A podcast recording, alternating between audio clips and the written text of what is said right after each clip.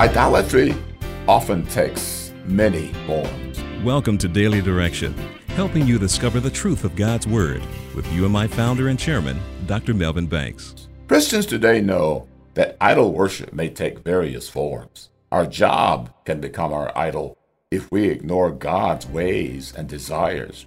Even our success can be idolatrous if our pursuit overtakes God's place in our lives. Our phones, if they rob us of time and attention to loved ones.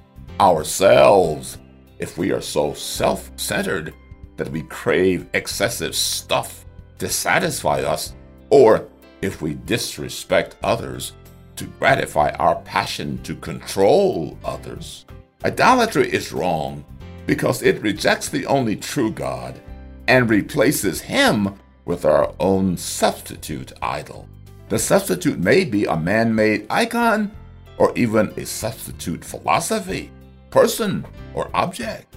Anything we regard as equal to or better than Almighty God can become idolaters. Here is how God's prophet chastised people for idol worship long ago, found in Habakkuk chapter 2.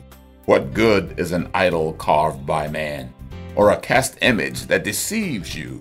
How foolish to trust in your own creation. Today, God calls us to reject any humanly conceived substitute for Him. We are to worship Almighty God alone humbly coming to Him by faith in His Son Jesus and living to please Him in all we do. Thank you for listening to Daily Direction. If you want to go deeper in your study, visit preceptsforlivingonline.com.